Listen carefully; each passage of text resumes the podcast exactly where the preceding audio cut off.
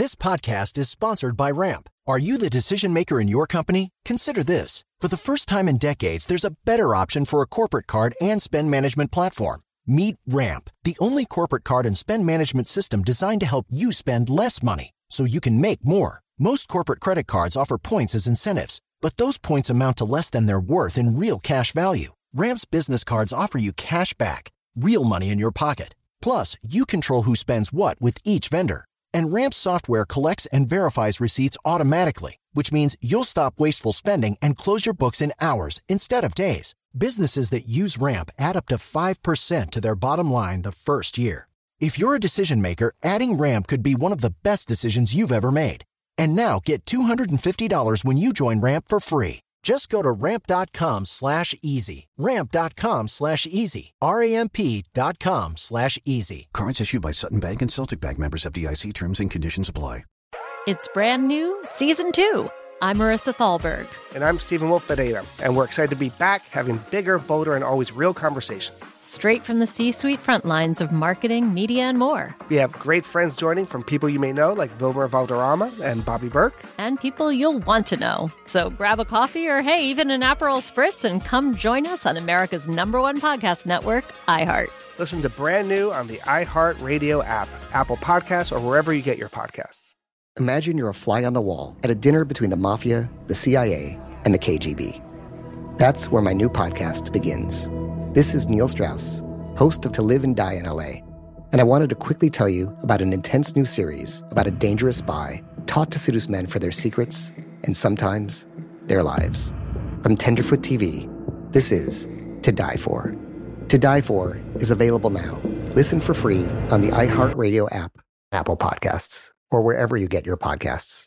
Oh, hi, I'm Rachel Zoe, and my podcast, Climbing in Heels, is back and better than ever. You might know me from the Rachel Zoe Project, or perhaps from my work as a celebrity stylist. And guess what? I'm still just as obsessed with all things fashion, beauty, and business. Climbing in Heels is all about celebrating the stories of extraordinary women, and this season is here to bring you a weekly dose of glamour, inspiration, and fun. Listen to Climbing in Heels every Friday on the iHeartRadio app, Apple Podcasts, or wherever you get your podcasts. Hi there, I'm Bob Pittman, Chairman and CEO of iHeartMedia. Welcome to Math and Magic Stories from the Frontiers of Marketing. This week I'm talking to the one and only Ryan Seacrest. Love the connection to people. I think at the core, what I get excited about, what gets me up in the morning, is connecting with people in an unscripted, unvarnished way.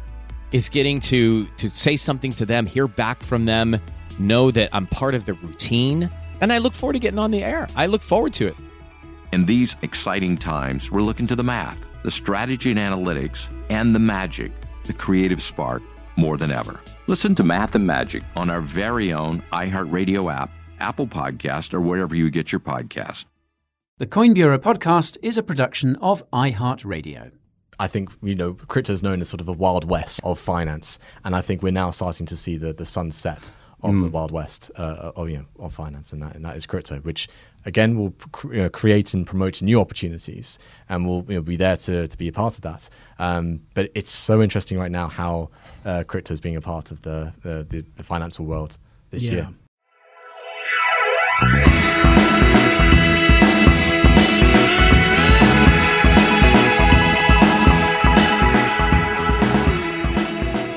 Welcome, everyone, to the Coin Bureau podcast. My name is Guy, and this guy's name is Mad Mike Mooch. We're very lucky to be joined by the Coin Bureau podcast's first ever guests. We have Tom and Josh from Crypto Busy. Welcome. Thank you for having us. Yeah. yeah. thank you. Great to have you here. Yeah, really, really enjoying it. So, can you guys, uh, before we kick off, before we talk about all everything that's going on in crypto and the wider economy and all this blood in the streets that we're currently seeing. Can you just uh, tell everyone a bit about what you guys do? Sure. So, um, yeah, Crypto Busy, we've been around since uh, 2018.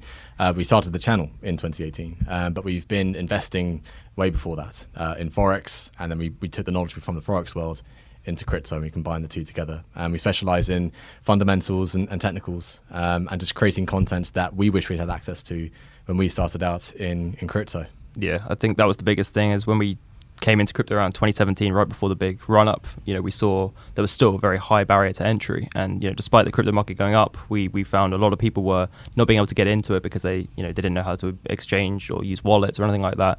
So we thought, you know, after it taking us months of learning through other people's videos, uh, you know, we thought there wasn't enough good quality content out there to provide that kind of tutorial aspect. So that's how we started, and then that kind of transitioned into you know covering the news, covering coins that we're buying, um, and I think a couple of our you know videos that kind of propelled us were um, we, we were one of the first people to talk about like Zilliqa, VeChain, um, and those were the videos that really blew up at the beginning uh, when we bought them down at you know half a cent or whatever, Yeah. and then uh, you know did them well XRP as well. That's another one from, since Yeah. the beginning. Um, it's the first cryptocurrency I ever invested in, um, and you know, just seeing the uh, the solutions uh, to the problems that are out there at the moment with cross-border payments, I thought, yeah, definitely XRP is one up there for me with that one. But uh, yeah, definitely with VeChain and others as well. Um, and in the end, just creating content that we just love. You know, uh, we love looking at the old coins and the the projects, um, and then just seeing what we can provide in that. What, what's our take, um, and just go from there. Really, yeah. Yeah. And yeah, I mean, you guys are you guys are content creators and and traders as well. Yes. Yeah, yeah. yeah. So I, I, I still love trading forex. I still something I do daily. Well, five days that the market's open, and uh, that will always kind of be like the first love when it comes to uh, comes to trading. But uh, I, I just find it I find it a lot easier to trade than crypto because. I feel like you know you know certain events will affect you- on TradingView, for example. You have uh, like these red flags, or whe- when you've got certain you know CPI reports and stuff like that coming out, so you know like not to trade those areas. Whereas with with Bitcoin, I feel like there's always one of those things going on. Bitcoin could go anywhere, so it's a lot harder to trade. It's more like with Bitcoin, I'll do swing trading, which is you know I'll, I'll buy L position trading. Whereas with forex, it's very much like I'm in and out within a day or, or two of my trades. So um, that's kind of just like a, a like a side Yeah, side definitely. income now. For myself, you know, outside of crypto, it's uh, it's looking into stocks, so investing in stock markets. But uh, with everything at the moment, you know, it's uh, certainly taking a bit of a hit. Yeah. Yeah. it's um I mean conditions out there not just in crypto. I mean we're going to f- we're going to focus kind of on crypto today. Yeah. Obviously it's a crypto podcast, but yeah, I think that's an important thing to to lead off with, isn't it? And, and Mike, you and I have talked about this before in in some of the previous episodes, haven't we? It's we're looking at I mean I'd say this is a kind of unprecedented global macro situation at the moment. Yeah, definitely. I mean, especially what's going on at the moment. You've had yesterday, on the day of recording, you know, de- yesterday, uh, uh, Jerome Powell from the Federal Reserve raising interest rates by uh, 75 basis points, um, and then also with the Bank of England as well recently, um, announcing they're going to go from 1% to 1.25%. Um, so there's a, certainly uh, an appetite from central banks across the world to um, restrict people's investing. They want more people to save their money than actually invest it, and coupled that with everything else that's going on in the world at the moment is sort of a perfect storm for where we are right now. Yeah, I was going to say, do you think that's enough? Do you think Yeah. like plus 0.25% is enough to stop people investing? I have I have a funny feeling no, it's not going to be the case. I mean, because when you see like the kind of gains you're going to get in, well, obviously not right now, but when when the markets do eventu- eventually reverse, you know, the, the, I, I still feel like 0.25 percent is Yeah. not not incentivizing enough. No. I I need to see like two or three. yeah, there, there are many people calling for like you know we need to raise it to you know five percent and all that sort of what happened in the seventies and eighties where Mm. um, you know had very high interest rates. We you know we've grown up in the world where we've had very low interest rates, and so borrowing's been very easy to you know, invest with. Um, and so are we about to enter that? T- Type of you know time or a period in time where we have very high interest rates potentially we don't know just yet but we just have to wait and see what happens with that but certainly by these interest rate hikes um, it's it's a signal from central banks saying that you know we need to we need to look at the economy It's coming. it's coming yeah It's coming. you know it's kind of it's just teasing it in, really, isn't it? Yeah. It's, kind of, it's just it's sort of like a, a nice two point five, and then uh, and, and it's you know it's, so it's not you can't just go full throttle. just a little bit at a time. Well, I mean, the, the Fed and, and other central banks. I mean, they have a really tough tough job on their hands, don't they? They because do. they have to they have to try and tame inflation. I mean, I, I don't really think they've got any choice but to raise rates. It's how quickly they do it, Yeah. and how quickly they can do it without the rest of the economy.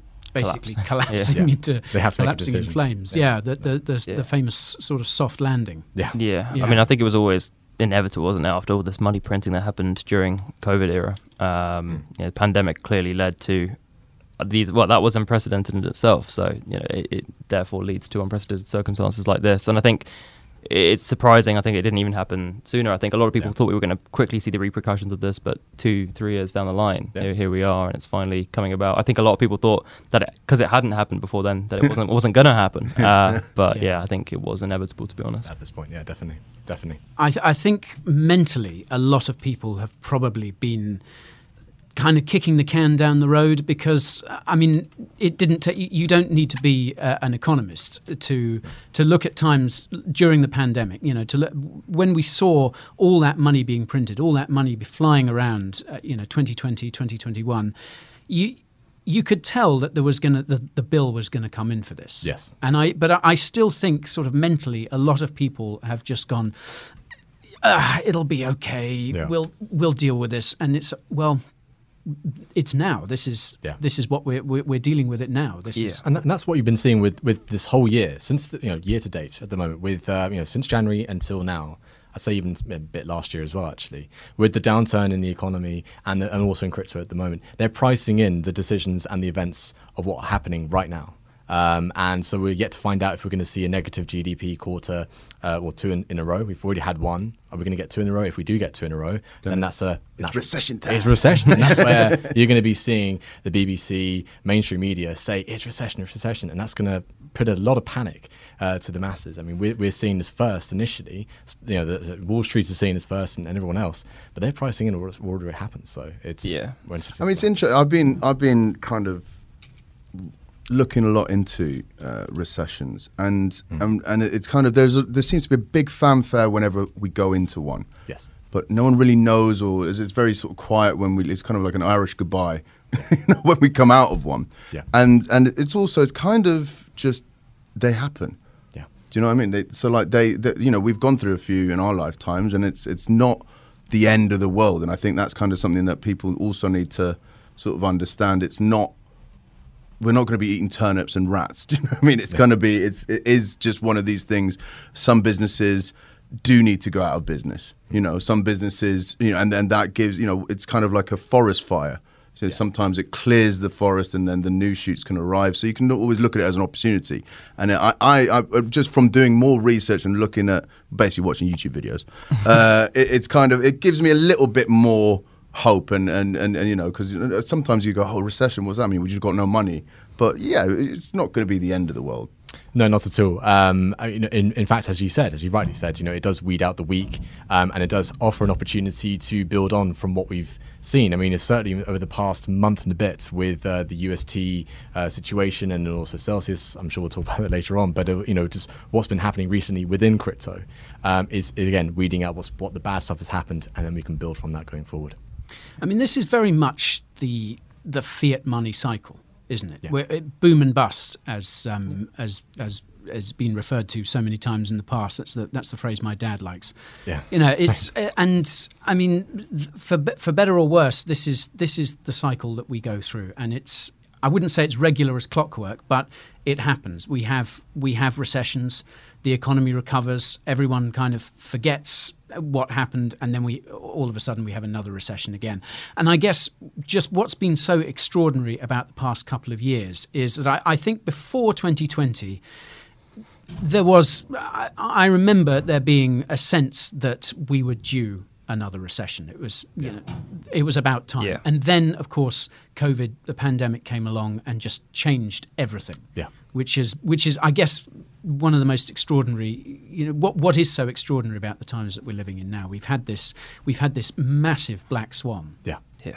yeah, it's um, it really has it really has changed the game. But yeah, as you guys say, recession is is very much the kind of buzzword, especially in the mainstream media. isn't it? Yeah, yeah. I, don't- I think when that when that comes, then you can be seeing a lot of, a lot Yeah. of panic from that. I think I think people just always compare it. They always look at 2008 and they think every recession is going to be as like monumentous as Yeah. that, and they think 2008 that because especially a lot of people in like you know our generation will will you know they they didn't necessarily live through 2008 when you know I was 10, so. Yeah.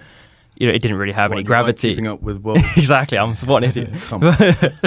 Um, but yeah, so I was like, you know, it would never really had any gravity on me. Obviously, No. it did my parents. But then now we get to this. This is my first proper like Yeah. black swan where you're like, oh damn, there's actually repercussions in the world, and you're like, you're like, obviously I've got really nothing to look back and compare it to, but my parents and people like that, they'll they'll look back on 2008 probably and be like, could this be as bad? Do you remember that scene? Have you watched Margin Call?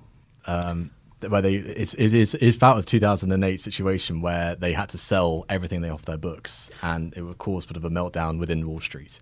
That's right. At yeah. the end of the film, the guy, the head guy of this hedge fund, um, you know, he he listed off all the years, like since like the 1600s, of like you know, it's always been the case. There's you know, in sort of 1987, 2001, 2000, like it's always going to be in whatever this turns out to be where we're about to get into. So it's it's very cyclical in that sense of where you, you, it's expected to happen. But the bull markets outweigh the bear markets. The bull markets last longer than the bear markets if you look on the actual figures themselves. And so that's the good news. And there's always that famous phrase of uh, time in the markets versus timing the markets. Yeah. And over a longer period of time, this is something we keep on saying here at Crypto Busy, is if you have that long term perspective, it's going to pay you in the long term. The only problem is, of course, that uh, although the, the bull markets are longer, they feel shorter. They, they do, they do. It's like summer. I mean, Yeah. we've been in this bear market, depending on depending on uh, on who you believe. We've we've either been in this bear market for a little over a month or since last November. But wh- whichever whichever way it is, it, it, it I'm already bored of it. I've already had enough. I already wish it was over. But Tell uh, it, it. it certainly feels long.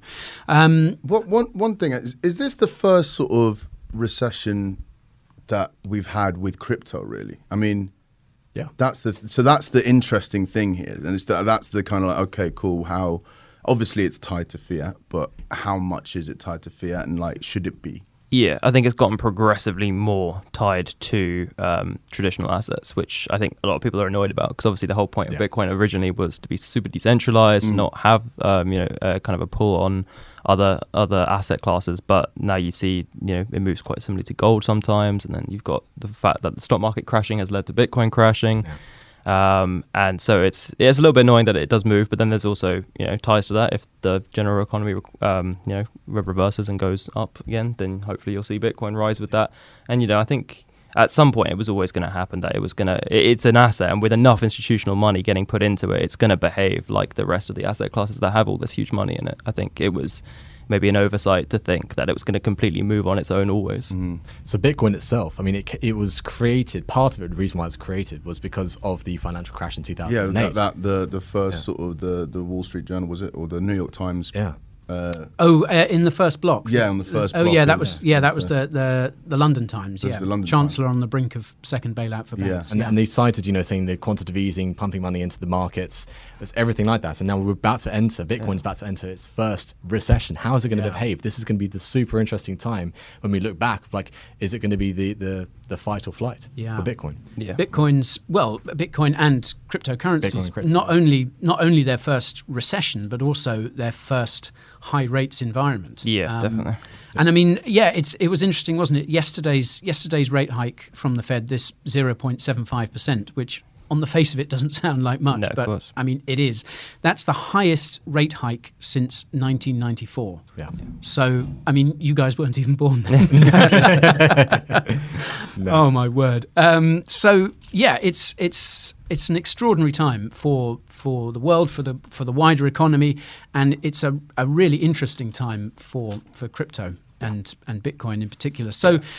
Let's let's talk about some of these crypto specific things that are that have been that have been in the news the last few days. Now we we've kind of it feels like we we've only just started kind of moving past the the Terra crash of a few weeks ago, which Yeah. was which was pretty traumatic. Um, it felt a little bit like okay, we're still kind of feeling the effects of that, but we are moving past it. But unfortunately, there are other there are other you know worrying developments in crypto which have which have popped up in the last few days. And so I think the first one to talk about is it has to be Celsius, doesn't it? This, Yeah. Um, uh, now, uh, for those unfamiliar with uh, Celsius, but uh, Celsius is basically a cryptocurrency lending and borrowing platform, and I've got some stats here. It, it had twelve billion dollars in assets under management and 1.7 million users. And I've seen it referred to, especially in the in the mainstream media, as a kind of crypto bank Right. which is I don't know. I I guess that's perhaps the easiest way to think of it. Um, basically, what people did, uh, what people are able to do, is to uh, put their bank, you know, deposit their crypto assets and also some fiat assets as well with Celsius and earn pretty decent, very competitive rates of interest on them. And the way that Celsius did this, the way that Celsius is able to offer these huge returns to its customers, is it is lending out behind the scenes as well at higher rates of interest, and it le- it lends out to to other companies within the crypto space. So maybe crypto exchanges, you know, other platforms, things like that, charges them a higher rate of interest, and then it takes the difference between that and what it gives to its customers. Now, as I say, 1.7 million users. That's that's pretty popular. It's a lot of assets under management. Um, have have have any of you guys used Celsius at all? Have any? or- No, no, I haven't. no, no, I haven't. But then uh, again, what's happened recently with this? I mean, you know, seeing the situation with Celsius at the moment. They've, I mean, they've paused withdrawals for over seventy-two hours now. Yeah. which is crazy. Um, you know, it feels like imagine if a bank did that. you know. I just, that's what I was just You know. thinking. I was like, that would, Well, yeah. you've, you've had it. Like we had Northern Rock. yeah, back, Yeah. Was it 2007, 2000, yeah, 2008? It was kind of like, okay, no more cash, guys. Yeah, literally. I mean, it's a similar situation, isn't it? It's a, because as as the crypto market, as crypto prices have declined, people have looked at their Celsius account and gone, "Oh my word, this looks a bit dicey. I think I'm going to either sell." There's been obviously a lot of selling going on. I think a lot of people as well um, have been taking assets off platforms like Celsius and off crypto exchanges as well in order to self custody them. Yeah, right. You know, to keep them keep them safe, which I. You know, is is a perfectly Yeah. sensible, reasonable thing to do. yeah. That Uh, can spook. yeah, well, it is. Yeah, it is contagious because as soon as you know, and and you, I, I don't know, like you guys must find this as well. Certainly in in my position, in in what we do at Coin Bureau, we have to be very careful about in situations like this because you don't want to say, "Oh, right, everyone take your money off off of Celsius straight away. It, it looks dodgy," you know, because you know you can't be you can't be hundred percent sure of the situation, especially and you would hate to be, you know, Wrong. cause of, of, Yeah. uh, of well, yeah, you know, you have to be careful about throwing about throwing fuel on a fire. You know, without Yeah. without giving the platform itself, you know, time to get these sort of Yeah. things under control. So it is a kind of tricky situation for everyone to be Definitely. in. Um, but yeah, uh, we've basically had a crypto equivalent of a bank run the last few days, and Yeah, yeah. It's, it's been it's been very interesting in the past. I mean, what is this? This is the 16th of June. We, uh, you know, when we we're at the Coin Bureau conference in May, ah, yes, um, you know, you asked the question about uh, what's the situation, what's the, the the the health of the crypto market at the moment, and um, I remember we were talking about that. Right now, it is a, forces outside of the crypto space that is affecting crypto at the moment, and then a few days afterwards, you had the UST meltdown. With Yeah. the with the Terra Luna situation, and then on, and then as you said, you know we've we've just gone past that sort of that that that punch into the market, and now we're seeing Celsius. Um, and so this is again another Yeah. situation of something within crypto that's affecting Yeah. crypto. I think one thing I saw, um, you know, Kevin O'Leary from Yeah. Shark Tank. He said uh, the bottom will come when we have a panic event. Uh, and he said every market bottom requires a panic event to happen before we can like signify it. Yeah. And uh, I think I think it's an interesting thing to think about. Um, but then when you think about crypto, I feel like everything's a panic event. yeah. um, but it's Don't really what, what defines that because obviously with the with the pandemic time you saw that big spike down that one big red candle and then it like you know you saw a lot of buying pressure from that three thousand dollar range uh, but we haven't really seen anything comparable to that yet and you know the the thing I keep saying is everyone is comparing this time around to the last two or three bottoms but the problem is it's such a small sample size that Mm. who says then it's ever going to happen like that again? Yeah. um, so that's why as a trader and this is why I always prefer trading over investing you know it's harder to do it takes a longer time to master but it's one of those things that you can make money on the way up and on the way down.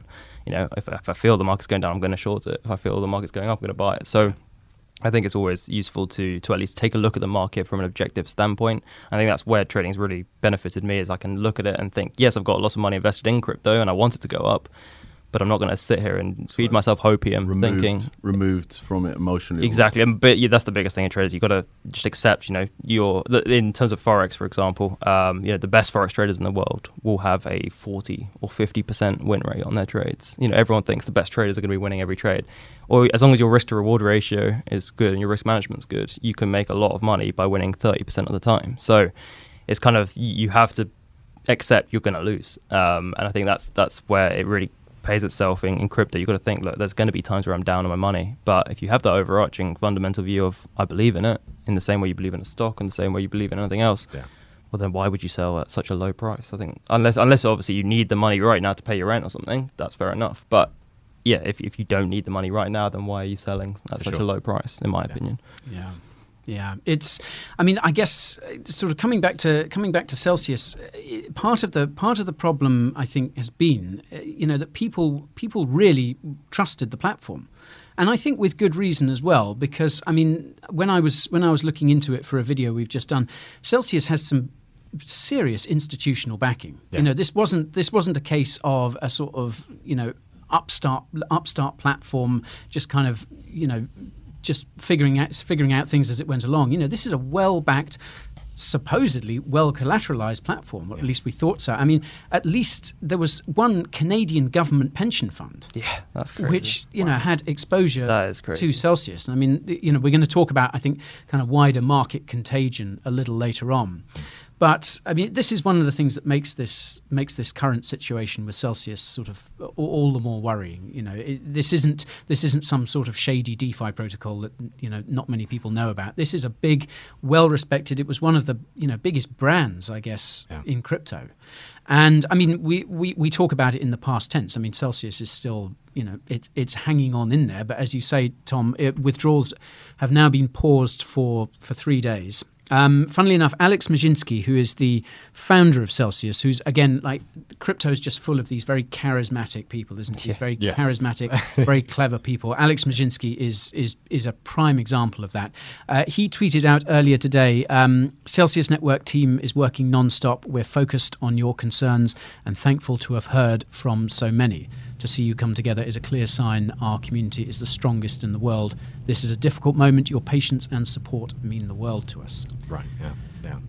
W- Give me my money. Well, yeah, with, withdrawals are still paused. Yeah, yeah. Yeah, I, I, I think what, what's going to come out of this, I mean, exactly what's happened with the Terra Luna situation, and then also on top of this, what's happening with Celsius right now, is you're going. This is the the fuel for the regulation that will come this year and next year Yeah. and the year after that, and it's to protect investors at the end of the day. Yes, it will kill some of the innovation, but with that, with the regulation, and I, I advocate for not regulation for the sake of regulation because that will, is just is just wrong and stupid. You need to have regulation that again protects people as sort of a, a barrier on the on the motorway on the highway to stop the drunk drivers, you know, going off everything, everything like that. So I would say with that, with the regulation that would come from the situation we're seeing right now, is uh, the institutions that have missed out on the previous uh, cycle on the previous run that really want to get involved, but they're worried about, you know, are, are we being compliant? Are we being legal? They'll see that green light from regulators say, okay, we're now ready to get in. And that's where you're going to be seeing potentially a spot ETF Bitcoin, you know, for Bitcoin. Yeah.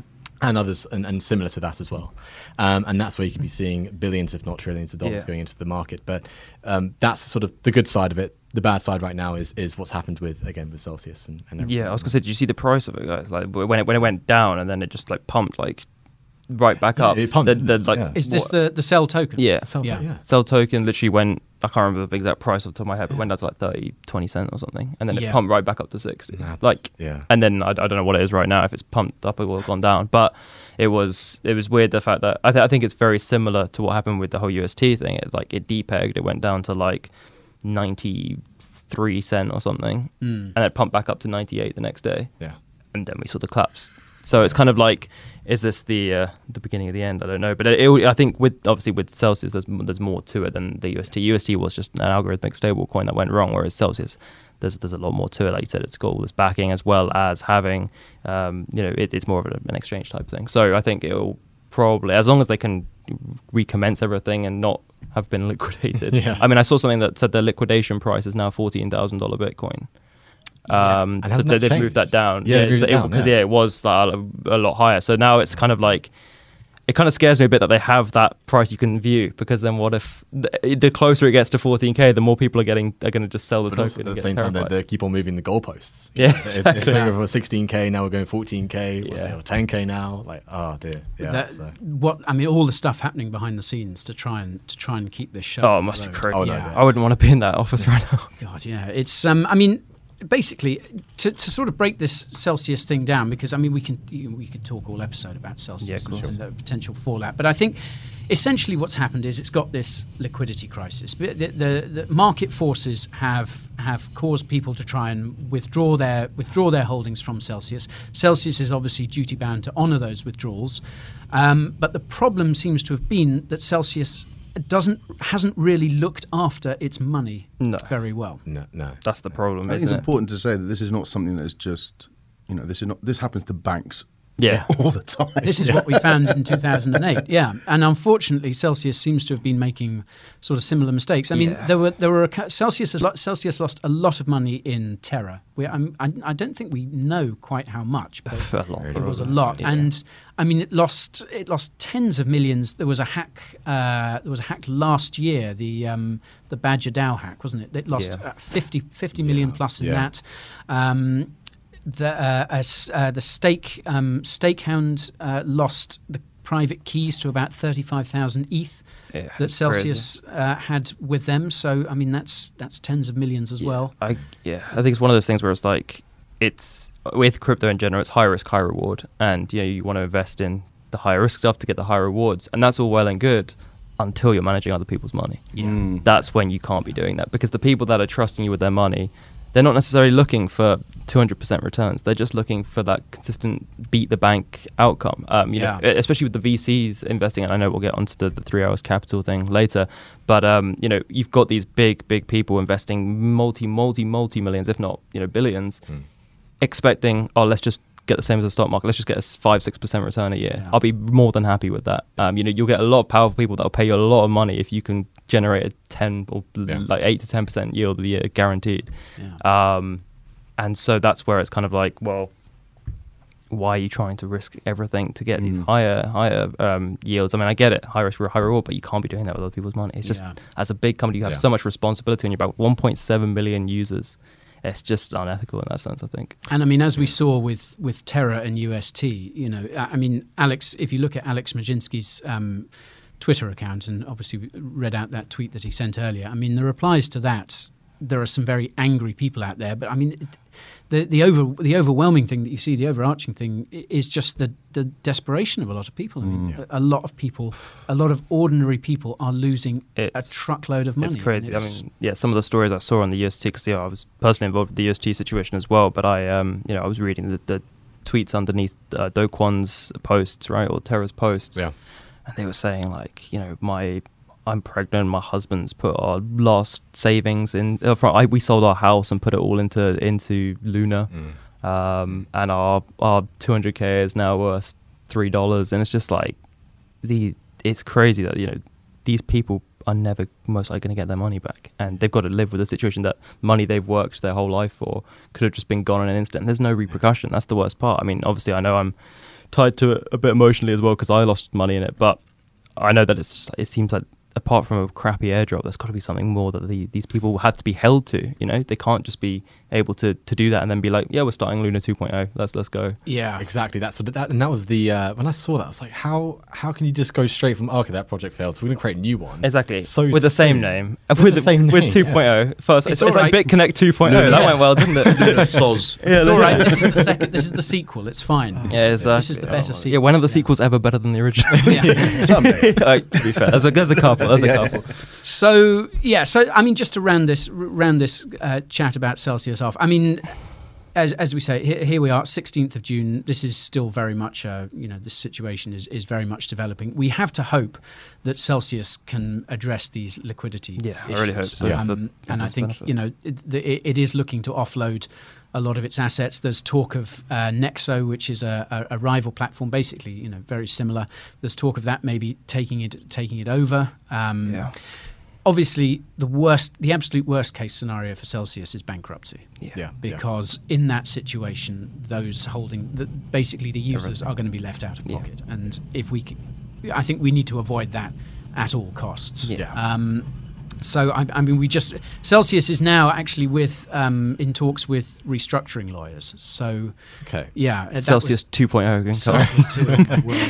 Oh my Oh, word. God. So yeah, it's it's going to develop a lot in the next in the next few days and weeks. Yeah, and it'll be interesting. we can uh, yeah we can only really hope that um, that we get that its users get a good outcome and. Um, The one thing I did notice, actually, going back to that Alex Mashinsky tweet, uh, there's you know there's now a, a, lot of his other tweets have been right. unearthed, and I mean I'm I'm not going to draw too close a comparison to Do Kwon here because I think there is I, I think there is a, a, lot of difference between yeah. the two. He was wild. Oh. Yeah. Was, yeah. but you know there are there are. I don't listen from, to poor people. Or, yeah, he was crazy. Alex Mashinsky hasn't been nearly that bad, but you know th- th- some tweets have sort of had. But when you when you when you have an incident like this, you you you you do you know you are under more scrutiny. Yeah. Oh, well, I mean, he's pushed back. You know, he's been pushing back fairly hard in the, in in the days leading up to this uh, against you know against people who were who were questioning Celsius. And like I say, not nearly as bad as Do Kwon, but it, it it's nonetheless an interesting parallel, isn't it? You have this very charismatic yeah. founder.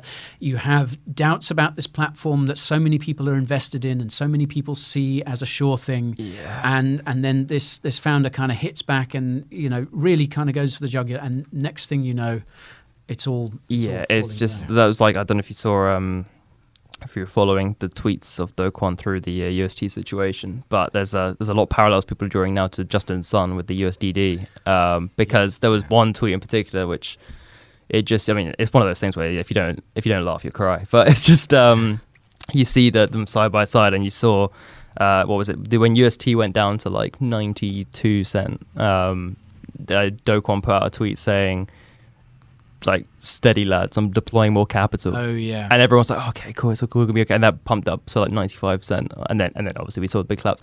And uh, obviously usdd depegged recently and still around 96 97 cents. And uh, yesterday Justin Sun put a tweet being like steady lads deploying more capital. Oh, no. and everyone all the comments are like Do Kwon 2.0 and USDD is is that also um, algorithmic algorithmic as well? Yeah. They should have just given up with them by now. yeah. But it's, it's a weird one that because if you put yourself in in that person's position mm.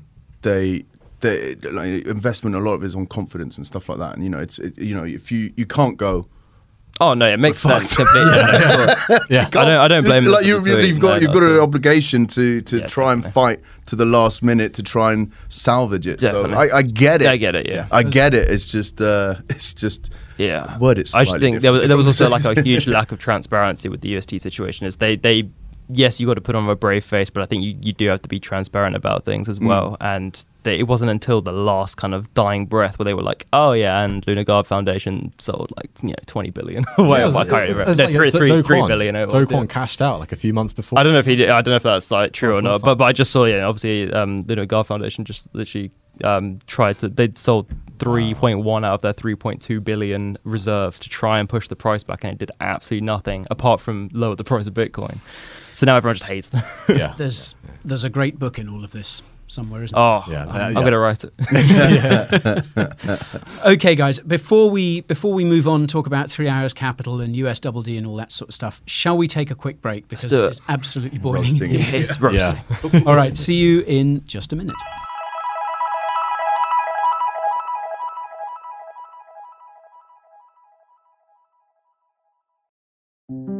This is Neil Strauss, host of the Tenderfoot TV True Crime Podcast, To Live and Die in LA.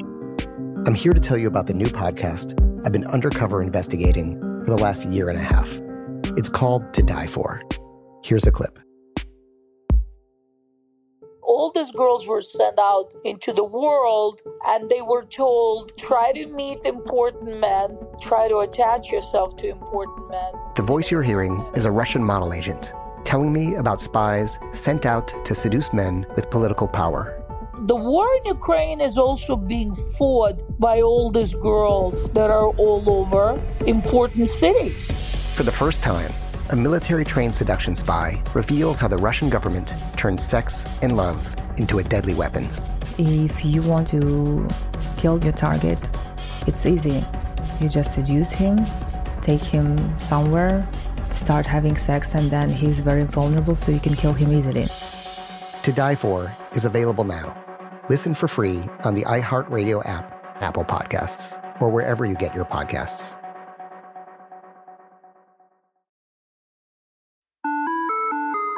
Hi there, I'm Bob Pittman, Chairman and CEO of iHeartMedia. Welcome to Math and Magic Stories from the Frontiers of Marketing. This week I'm talking to the one and only Ryan Seacrest love the connection to people. I think at the core, what I get excited about, what gets me up in the morning, is connecting with people in an unscripted, unvarnished way. Is getting to to say something to them, hear back from them, know that I'm part of the routine, and I look forward to getting on the air. I look forward to it. In these exciting times, we're looking to the math, the strategy and analytics, and the magic, the creative spark, more than ever. Listen to Math and Magic on our very own iHeartRadio app, Apple Podcast, or wherever you get your podcast.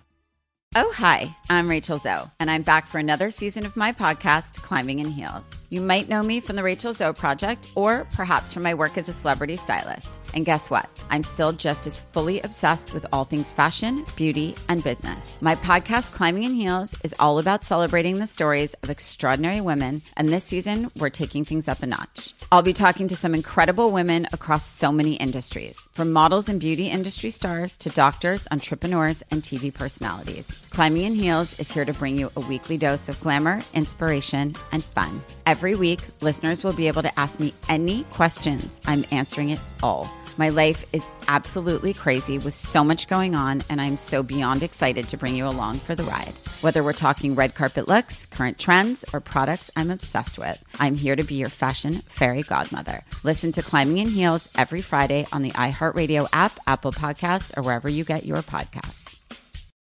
Check the back seat. Check the back seat. All right, come here. Check the back seat. Gets in your head, right? Good. Because every year, dozens of children are forgotten in the backseat of a car by a parent or caregiver. All never thought it could happen to them. But with changes in routines, distractions, or a sleeping child, it can happen to anyone. Parked cars get hot, fast, and can be deadly. So get it in your head. Check the back seat. A message from NHTSA and the Ad Council.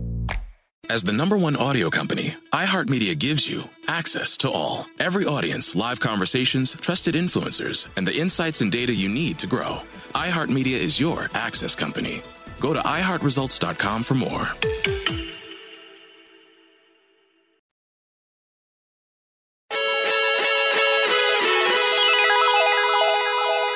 Welcome back, everyone, to part two. We are we've stepped outside for a little bit. The 2.0. The 2.0.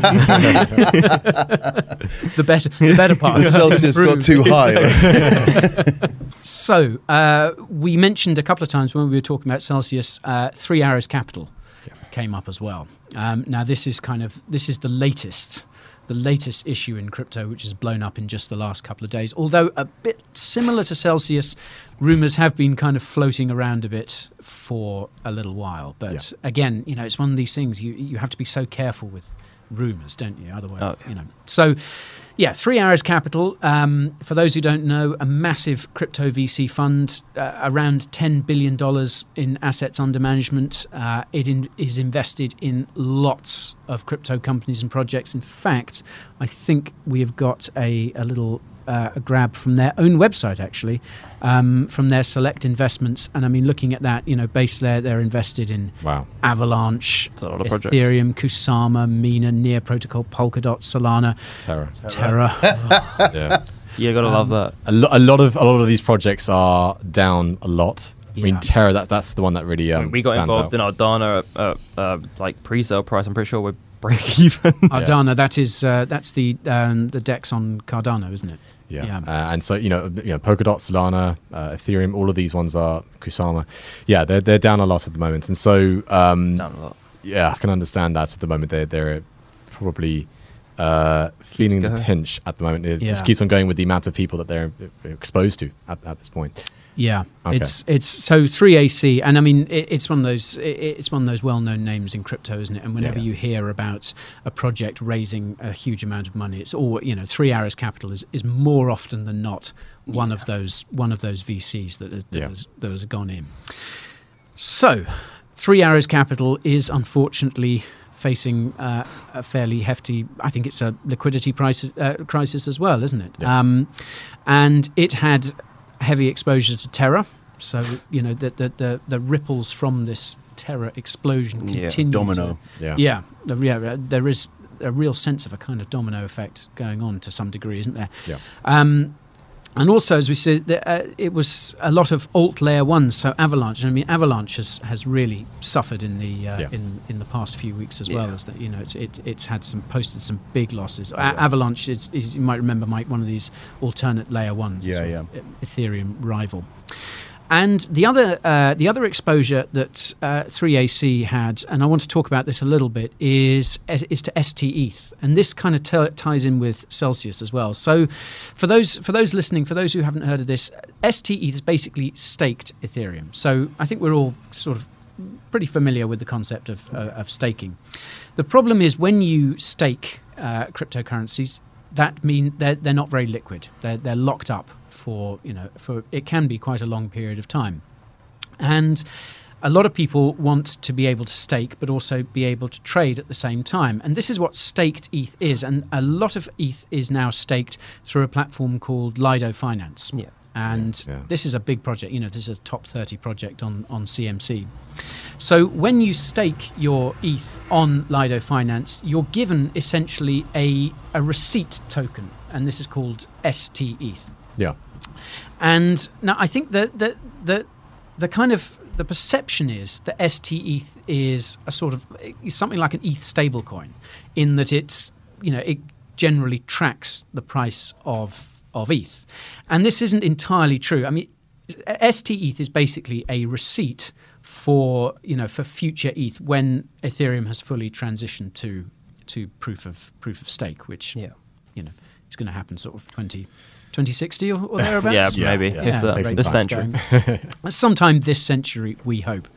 So, uh, and one of the big problems that's happened recently is that ST ETH has not been tracking the actual price of ETH. I mean, ETH itself has been tumbling uh, Yeah. Along with that. along with, it's a bit of an understatement along with everything else but ST ETH uh, is its price is now actually lower than actual ETH and Right. this has caused some you know some big liquidity problems uh, for the likes of 3AC and of course Celsius as well so that exposure has has left um, has left uh, these companies kind of facing facing problems and it, it, it all ties into that wonderful Warren Buffett quote isn't it it's when the tide goes out you see who's been swimming naked Yeah. Yeah, and there's another one. is, Um, uh, I'm greedy when others are fearful, and I'm fearful when others are, are greedy. Yeah. Um, and we we could be seeing you know, some more situations like this. I mean, this is. I don't think this will be the last uh, within crypto scenario. Um, that is not good for crypto um, for this year. You know, the, I'm sure there'll be other events. Other occasions where there'll be other companies, cryptocurrencies that Occasions. will, yeah, occasions. I'll call it occasions um, that uh, affect people's perception of crypto. Yeah. But you, you touched on something earlier, Mike, about how people from TradFi like to complain about crypto, saying we, we, we don't know how to It's handle our money. It's the but it's same- the same thing. same- yeah. As you mentioned with Northern Rock, you know, it, it's you're going to get this all the time. Lehman Brothers. Yeah. you know. so we had a friend. Yeah. Uh, was he had his first day at Lehman Brothers. oh yeah I remember The day they basically. Oh my god. like, so it's- it's, Oh, God. You know, uh, That's unfortunate. Cambridge, Cambridge uh, graduate. Yeah. That's tough. First day at work, rocked up. Yeah, we're done. Everyone's leaving with all their possessions in the Cardboard box. boxes what, out and everything. what can I do you can pack this box Yeah, literally. yeah. Wow. Oh dear. So yeah, situations like that I think would, would be uh, more common in the future. But again, with the regulation, hopefully there'll be more people protected from that. But is it going to be the same regulation that is is on the? It's it's, Yeah. it's who like you know the, the regulation uh, that the that the banks have is, is has it Yeah. changed much? Yeah, well, I, I, I hope so. I, I, you know, again, what happened was there was the bailout of the banks, so they knew what they were doing. They knew they were overborrowing, and they knew that we were going to get bailed out. Are we going to be seeing a situation like that in the future? I- Potentially. Yeah, I think repercussions is the biggest thing that needs to happen for these these companies because well, with no repercussions, then what is to stop There's them no- Yeah. them over leveraging on other people's money? You know, if they knew, oh, if we do this and you know we we end up going to zero, then we're going to be investigated. We might go to jail. This, that, the other, whatever. Then they're not going to do it, or at least less people will do it. Um, And that's a super interesting point there because I think you know crypto is known as sort of a wild west Exactly. of finance, and I think we're now starting to see the the sunset of the wild west uh, of you know of finance, and that and that is crypto, which again will cr- you know, create and promote new opportunities, and we'll you know, be there to to be a part of that. Um, but it's so interesting right now how uh, crypto is being a part of the the, the, the financial world this Yeah. year. It's feeling it's feeling the same forces, isn't Yeah. it? It's uh, yeah, and I mean, again, as with Celsius, it seems like uh, 3AC has basically been taking on too much risk. Yeah. Yeah. You know, it hasn't been it hasn't been looking after these assets responsibly enough. And it's now getting margin calls. And actually, I mean, I was looking, uh, I was looking through Twitter and, and and the crypto news in general this morning, and seeing quite a few reports that counterparties of 3AC, you know, people who have their money, you know, who who who have money with Three Arrows Capital, are not able to get in touch with them. Are basically being ghosted. Yeah, at that's- the moment. You know, calls aren't being answered, emails, you know, aren't being read, and all this sort of stuff. That's so bad. And yeah, you know, people are wondering where their money is. Yeah, it reminds me of um, you know, with the whole uh, 2008. With the, have you seen The Big Short? Yeah. Yeah. yeah. Yeah. So it's like um, when uh, Michael Burry is he is like not replying to any of those emails, and he's like not taking any of the calls when he's like keeping everyone's money in. Yeah, yeah. He's like, I'm, I'm keeping you in. exactly. When you go Yeah, and then he's getting like ding ding ding on the Yeah. emails. Yeah, it's literally like that. They're getting all these calls. They're like, yeah, we're just gonna. Shh. yeah. Hopefully, it pays out like it did for him, but I don't. I don't know if it will this time. Yeah. But yeah, crypto needs to have a quick reversal for that to happen. I, I think you know there's nothing worse when a situation like this is happening when people's when people's money is on the line It's and out of your control. And Yeah. yeah. I mean, it's beyond you know, it's beyond virtually everyone's control. But a situation like that is only made worse when those involved, you know, those those who are having to somehow try and right the ship, basically go dark. And I don't think there's any excuse for that No, in, in, all. in this age. I mean, y- y- you see people sort of saying, "Oh well, it's it's heads down, it's all hands to the pump. We haven't got time to, you know." It's yes, you've got to make time to to try and reassure the Yeah, community, duty. to try, yeah, to, you know, it, it's not about giving them false hope. It's about keeping them informed. It's Yeah. about it's about taking five minutes to write a tweet saying, "Look, we are working on this. We're doing everything we can," because I think silence is the absolute, you know, is the Yeah. absolute last thing anyone wants. It's a killer. Yeah. Yeah. Yeah. So yeah, I mean, again, Three Arrows Capital, it- th- that situation is is something we could talk about a lot more. But I think as we record this, again, it's a developing situation. It Yeah. will have changed a lot by tomorrow, by the time perhaps even this episode goes out. So. For anyone listening, I think yeah, th- these are two companies. Uh, if you if you want a if you want a good idea of what's going on in crypto at the moment and and why there is so much red across the board, um, tho- those are those are two of the big sort of big sure. worries, Yeah. big uh, weights on the crypto market at the moment. I should say, actually, weirdly enough, um, on the back of this rate hike that we saw yesterday, the markets are actually looking a little bit better. Bit of a relief rally, maybe. Yeah, a bit of, bit of a relief, I think. Again, with you know, sort of pricing in the decisions of being made about the interest rates, um, you know, pricing in that you know, it's going to be raised by 75 basis points, and so a bit of a relief there. Um, could we be seeing a bit of a summer rally potentially? Yeah, but uh, I don't know. It's, yeah, It's, We'll it, there's a lot of fear. There's a lot of fear in the market. at the Yeah. moment, that's for I mean, could we be seeing a? i i could it be a dead cat bounce as well? Yeah, most yeah. it has been. That's usually a bull trap. Yeah. Um, but no, for me, I'm not even considering that it's a bull market again until we, we Oh, no. go above 33, 34,000. Yeah. That- That's not even a bull market. That's just confirm a potential reversal. Yeah. uh, just based on charts and stuff. But We've yeah. definitely got a long way to go. Oh, yeah, it's time. um yeah, it's I, again really interesting because I think a lot of people were expecting. Uh, we were all kind of uh, well, I don't know about you, Mike, but we were all kind of glued. The uh, the announcement came yesterday evening here in the UK about 7 p.m. UK time about the interest rate hike, and everyone was sort of. You Hmm. know, on tenterhooks, like, oh, is it going to be 50 basis points or 75 basis points? I points? can tell you now, I, I wasn't. Are you, what, what is this episode 18 and you're still not you're still not on on board with No, I'm on Mike? board, but I, uh, you know, I meet up with you once a week, and I get my. my I'm not. I'm not. I'm not stressing by looking at it. It's like it's it's done. Yeah. Yeah, very That's, that's a good attitude to have. It's like it's you know it's it's, it's, it's fine. Look, the people who hold my my, my crypto probably aren't calls anyway. So. I think there's I think there's a lot of sense there, Mike. I think don't yeah, don't do anything. Um, yeah, so Celsius Three Arrows Capital. Um, you guys also touched on this briefly as well. Is is the issue of perhaps US double D depegging? Yeah. Yeah. I, I'll quickly explain what US double D is to those to those unaware. So, US double D is uh, another algorithmic stablecoin. Yeah, Oh, dear. like Terra's UST, and we all know how that, That went. Uh, that ended. Um, so this was. so this was all, yeah. Uh, uh, this US double D s- sort of came about. This is the Tron ecosystem stablecoin, isn't it? Uh, Tron being uh, another another layer one blockchain. Uh, run by, sort of overseen by Justin Sun, or as I think we have to call him, His Excellency Justin Sun. I'm really? Yeah. Because he, Your Highness, I think it was. Highness, Oh, is it your Highness? I don't know. It could have been Excellency. my liege. Yeah, exactly. um, yeah, for he has some he has some title in the is it the Virgin Islands or something. He's some, Oh, I've got one of them. I'm a lord in somewhere. Oh yeah, I've a looked. You got a plot of land. yeah, in, yeah. so, yeah, Bought I've got that too. whiskey. Well, yeah. no, yeah, I bought, I bought. It was a Groupon. well, Justin Sun, I think, has bought a very expensive Groupon, Okay. uh, which makes him uh, His Excellency Justin Sun. Anyhow, we shouldn't uh, we shouldn't um, waste too much Besmirch time His on him, but um, yeah, Exactly. we shouldn't say too much. Don't take the Lord's his, name His. Excellency.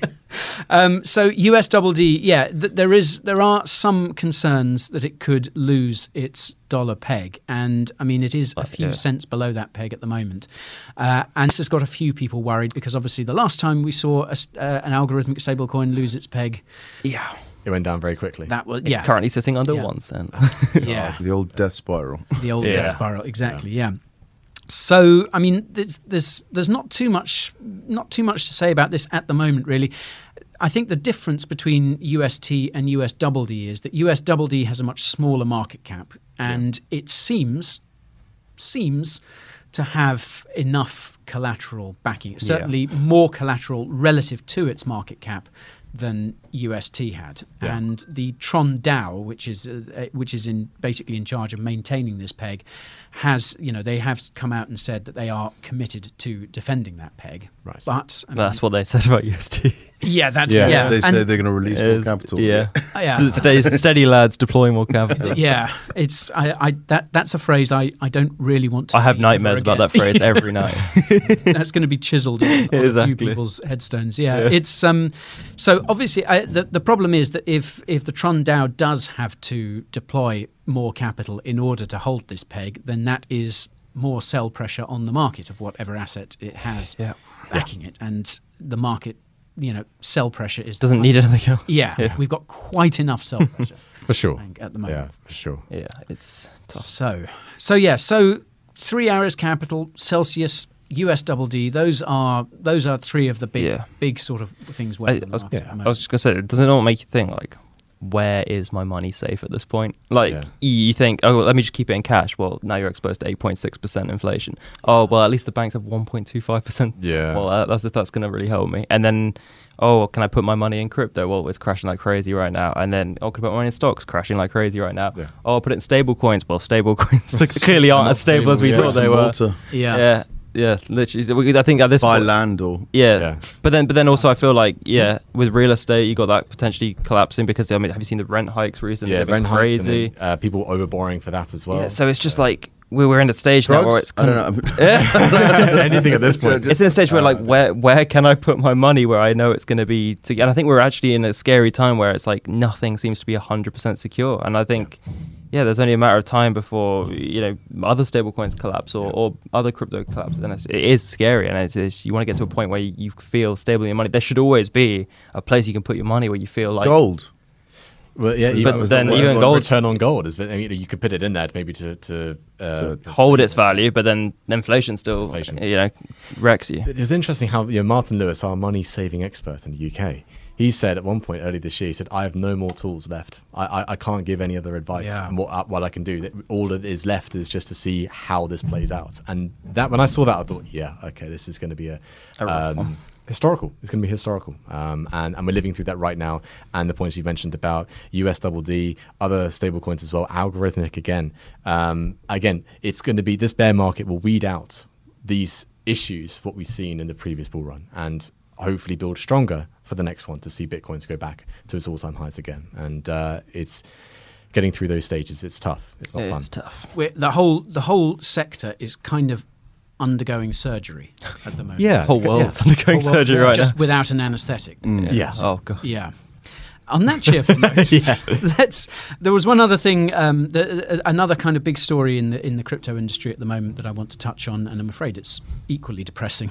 Uh, is also the fact that um, because we've now entered a bear market, because you know we are looking at months, if not years, of of negative or sideways price action. we're seeing a lot of job losses Yeah, across the massive. crypto sector as well. Um, and I think the bit, the headline name there is obviously Coinbase, which has shed, I mean, over a thousand employees now, Eighteen percent of their workforce. Yeah. Mental. That's insane. Um, and was it last week? This this kind of all started bubbling up last week, didn't it? When um, when they actually rescinded job offers, job offers Yeah. that they'd made. So uh, uh, similar to a, similar to our friend who started at Lehman Brothers. Mm. These the, these poor pe- these poor folks had had been offered jobs with Coinbase, and then that was just snatched away. So Yeah. they didn't even get to turn up for their first day. Yeah. And that's the thing, you know, with 18% of its workforce, those are a thousand employees that have mortgages, that have to pay rent, and now they're in a situation where potentially they can't, and so that's where you get the sort of the, the contagion situation. Um, and you're going to be seeing more of this. I mean, you've got others that have done fairly well. Um, I mean, it's you like, know, it's- but again, to harp on about this, this is something else that you know, like look at P and O. Do you know what I mean? Like, there's, Yeah. there's Yeah. this is happening across. very. It is, the the, Different the, the, the the you know the the job sector Yeah. in, in different different industries. Everyone is is making cuts and stuff like this. It's highlighted to us, and obviously because it's. But usually that's what you get before a recession. Every time there's a recession before, um, there is you know, the unemployment is at its uh, is it the lowest. I'm trying to think of, of counterintuitively there. So the unemployment rate, yeah, is at its lowest. So most people are in jobs, Mm. and so therefore when you get into a recession, that is where you see the job losses as well, um, and sort of the knock-on effects from that. Yeah, And then Yeah. you see what Binance hiring. yeah. Binance is hiring. I yeah. Was that so? Yeah, I saw that little meme. Yeah, Or- it's it's extraordinary. So um, Binance CEO, who is um, uh, C, goes by the name CZ, you know you've made it when you're referred to by your. Did we meet him in Dubai? Uh, we were close to. We clo- no, he was, he was in the same club as us, wasn't he? Yeah, wow. we didn't, yeah. I mean, funny. given the fact that he's by a long way the richest man in crypto, he probably owned that club. yeah, probably, I yeah. could have asked him for some money. He, um, yeah. So a, a bit of background to, to to this. Basically, over the last few months, over the last year or so, really, we've seen some big crypto companies splash unbelievable amounts of cash. So we had the likes. I mean, Coinbase. Coinbase itself went public. Yeah. Which was Yeah. that was was that September last year? I feel like that was April of last year when they went. Oh, wow, okay. And that's where you know it, there was a lot of talk about, oh yeah, Coinbase is going public at the beginning of 2021, and that's when, if you look at the chart of April in 2021, it went up on like the 14th, and then afterwards it, it crashed because Hmm. I don't know when they went public, and people were like, okay, the hype's over now. Yeah. Um, and then ever since then, now that they are public, they have to be public about what's going on internally. yeah, yeah. Um, Literally. which I guess it's also a good thing as well. To be fair. Yeah. Yeah. But I think it's quite it's you can kind of use crypto as an analogy for it because it's kind of like when we when you say right when there's there's uh, blood on the streets it's the best time to buy Yeah. right everyone's getting rid of companies and Binance are buying buying them cheap and low Yeah. cheap altcoins Yeah. if, if that makes sense but no I kind of think of it like well a lot of these top tier people that are coming out of Coinbase they're going to be able to accept lower lower jobs because they were desperate for a job right Yeah. and so Binance they're just collecting up good employees on the low Did we say what Binance? are they did you? Do you want to read out the meme? Oh, yeah. Actually, read it out. Yeah. So uh, yeah, uh, again, a bit more, co- a bit of context. So the likes of Crypto.com. Um, I mean, they, they the, the, was it the Staples Center in Los Angeles is now the Crypto.com arena. Yeah, there's like an FTX arena. Yeah. um, other Great. arenas as well. Yeah. Yeah. So wanna- you know things, basically, you know, paying hundreds of millions of dollars to name stadiums, uh, expensive Super Bowl ads, and all this sort of thing. Anyhow, Crypto.com has had to lay off people along with Coinbase uh, and also Gemini, which is another big uh, US-based exchange. So um, CZ, uh, CEO of Binance, put out the tweet. Uh, it was not easy saying no to Super Bowl ads, stadium naming rights, large sponsor deals a few months ago, but we did. Today, we are hiring for 2,000 open positions for hashtag Binance. Yeah, that's crazy. But yeah, it's just I think it's there's two things about it. It's like there's the the ethical play, right? They want to come across as like, well, everyone else is offloading, we're onloading, so they're always going to be seen as like it from an Mm. The ethical standpoint, guys. the good guys, right? PR move. Exactly. So I think on that that sense is a PR move, but then also I think you've also got the uh, Talent, talent, the ta- talent for also potentially cheaper. Um, I think that's kind of the thing that gets pushed on the rug, but that's probably what is going on there as well. They can get 2,000 really high quality ex Coinbase, ex Crypto.com employees for you Yeah. know, a pennies on the dollar. And then with that as well, you know, with the thousand employees, is that a thousand employees that were working already with Coinbase? Was that the where they were had the job offer? Itself. Yeah. So The, the initial thing from Coinbase was rescinding was rescinding offers, and Yeah. now they've actually laid off laid off a thousand. yeah. So within that, a thousand Over a employees, you've got potential people who've seen the inner workings of a crypto exchange. Maybe they want to create one. something. Yeah, the top one, the top crypto exchange out there, um, and they've seen the inner workings. They've seen how an exchange would work. You're going to be seeing other types of uh, you know, crypto companies come out of this as well, potentially. You know, with the out of those a thousand employees. Same with Airbnb, Spotify, and others. Uh, and the Nate uh, you know, financial crisis, you'll have other types of crypto companies come out of this uh, bear market as well. Um, Yeah. So it, it's The new green shoots. Yeah, yeah, one definitely. one person's crisis is another person's opportunity. Exactly. Very much Yeah. so. Yeah, and I mean, going back to this business of Coinbase, I mean, yeah, uh, Coinbase. I think it's it's it's fair to say is is probably the most well known The big brand. do- the big Yeah. dog, yeah. You know, anyone anyone who doesn't really know about crypto, chances are they've heard of Coinbase. Yeah, like all people I know that have like put like ten quid in Bitcoin, they're like, oh yeah, I just use Coinbase. Yeah. I'm just Yeah. like, yeah. Yeah, it's it's and obviously it's the first you know first crypto company to go public, Yeah.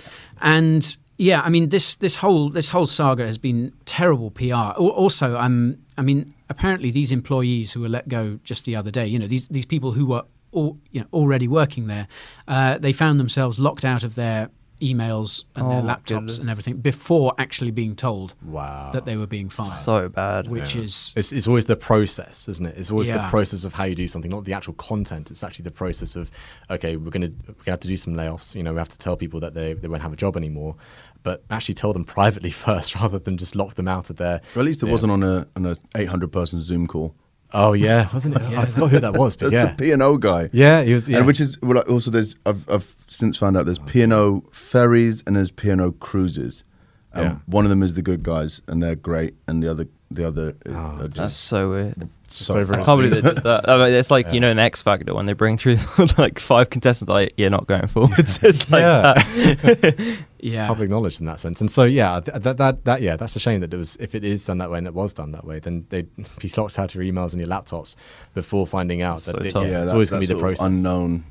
Yeah. Vicious. But I, I suppose they they do that just to protect, you know. I guess, I guess so. to there's- go. Well, I think know, it comes back to what you were saying, Tom, doesn't it? I mean, these are people. A, a lot of them will have Yeah. a lot of very valuable information about how Coinbase works, and I guess part of the thinking was, well, if we tell them they're fired, we don't want them logging on, downloading all Yeah. sorts of files onto a USB Yeah. and walking. And I'm sure there's like an NDA as well that they have to sign, and maybe that NDA will last for another six months. So in six months' time, you're going to see some interesting knowledge come out from these people that have worked within Coinbase. Not to say what this is what happened within Coinbase and Yeah. an expose in in that sense. No, not at all. But I think you're going to be seeing these employees who've spoken to other people and think, okay, we can create an opportunity here. As you said, you know, one person's uh, you know, bear market is another person's opportunity. Yeah. So, yeah.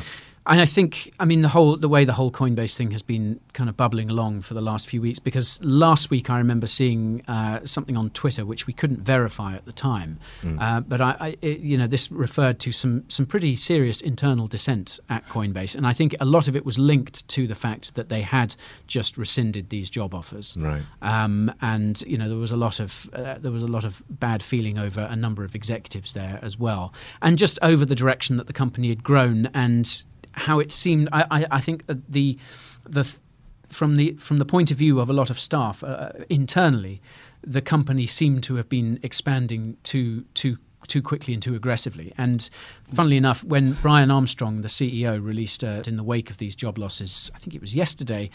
Uh, that phrase "we grew too quickly." Yeah, I Yeah. think that that relates so well to the, the rest of the crypto markets, doesn't it? Yeah. I Yeah. I think it's that, when isn't it? we've seen, you know, everyone wants growth, but you want healthy growth. You don't want unhealthy growth. And in the first couple of bull runs we've seen, they've been so, like so crazy. And we've seen, like you said, those blow off tops, and that's when you're going to see those crazy corrections. Um, if you have that natural uptrend growth, like you would see on a chart, that is that's what healthy growth looks like. You see a move up, then you have a corrective move down, then a move up, etc., etc., showing natural growth. But if you see, you know, shoot up, shoot down, shoot up, shoot down, that's not healthy, and that's always until that changes for Bitcoin and crypto in general.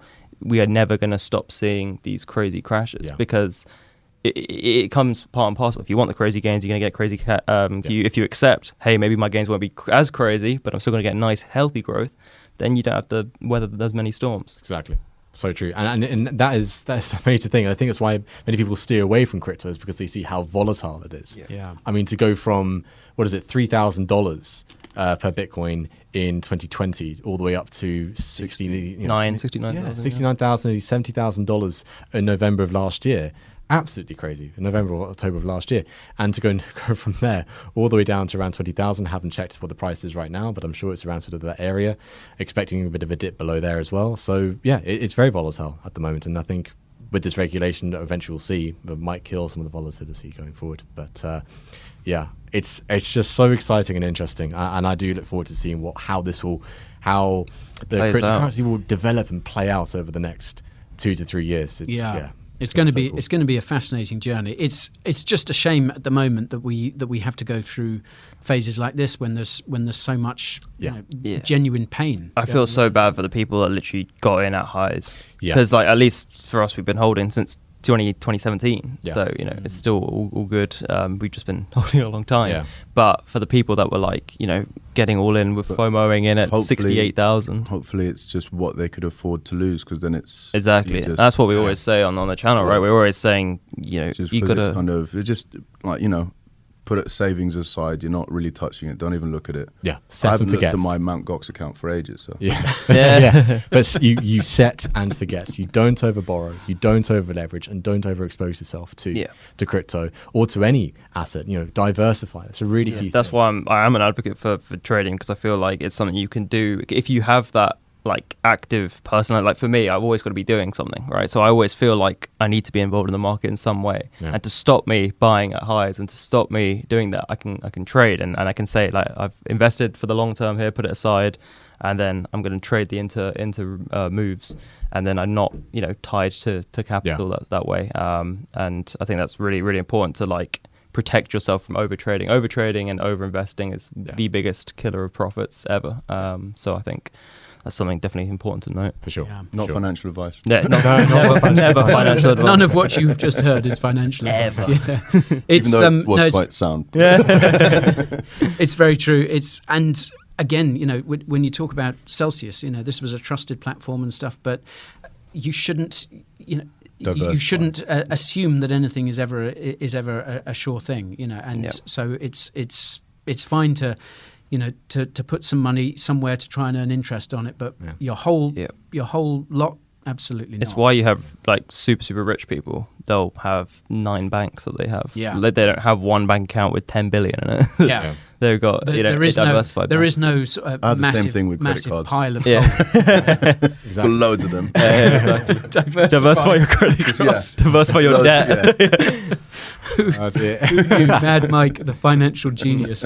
Um, so yeah, I, and just I mean, coming back to this this business of Coinbase and stuff, because you know we saw we knew this bear market was coming. We didn't know the, the, the- we. I, I say we as an industry, we knew this bear market was coming. Yeah. We didn't know exactly when, and we didn't know how how hard or how long it would be, but we knew it was coming. And I think this begs the question of, you know, and I think this was something raised by those disgruntled Coinbase employees as well. Mm. It's like, why did they hire so far? Why did why did they grow so quickly? In in Brian Armstrong's words, when they knew that this sort of situation was was, was on the horizon. Yeah, I, I think that's uh, coupled with that. You have also the the wider um, perspective of what's happening with the world at the moment, and I think you know within crypto we, we know yeah the bear market's going to come. So you know why didn't why, wasn't that sort of taken into account? Maybe they did take into account, but not to a certain extent.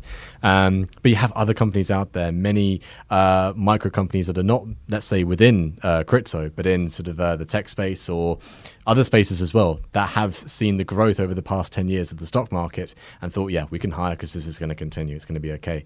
And I think this is not just a Coinbase issue. It's a, it's a worldwide issue of people over hiring. Yeah. And you're going to be seeing what's happening Yeah, with Coinbase. major repercussions. Yeah, major repercussions from that. So I think this is also going to be another lesson going forward for exchanges out there, crypto companies out there. That you have to prepare for the bear market and you have to prepare for the worst. Yeah. Um, you know, going forward because that that is how. That's unfortunately just how the economy works. It's a boom and bust economy. Yeah. Yeah. And I mean, we are seeing we are seeing job losses in, in the kind of wider tech sector as well, isn't it? I Yeah. think Tesla's just cut a lot of people on Yeah. Spotify as well. I- Tesla, yeah, uh, with Tesla they got competition from v, from VW now, another German manufacturers. So there's also that.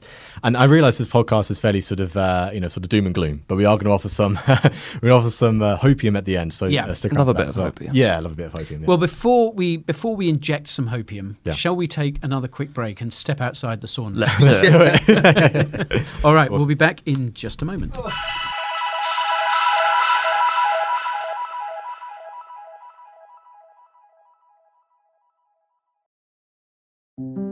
This is Neil Strauss, host of the Tenderfoot TV true crime podcast, To Live and Die in LA. I'm here to tell you about the new podcast I've been undercover investigating for the last year and a half. It's called To Die For. Here's a clip. all these girls were sent out into the world and they were told try to meet important men try to attach yourself to important men The voice you're hearing is a Russian model agent telling me about spies sent out to seduce men with political power. the war in ukraine is also being fought by all these girls that are all over important cities For the first time, a military trained seduction spy reveals how the Russian government turns sex and love into a deadly weapon. If you want to kill your target, it's easy. You just seduce him, take him somewhere, start having sex, and then he's very vulnerable, so you can kill him easily. To Die For is available now. Listen for free on the iHeartRadio app, Apple Podcasts, or wherever you get your podcasts.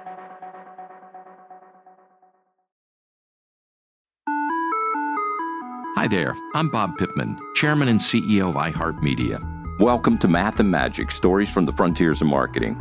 This week I'm talking to the one and only Ryan Seacrest. Love the connection to people.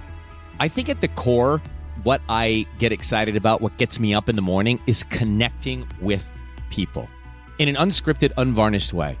Is getting to to say something to them, hear back from them, know that I'm part of the routine, and I look forward to getting on the air. I look forward to it.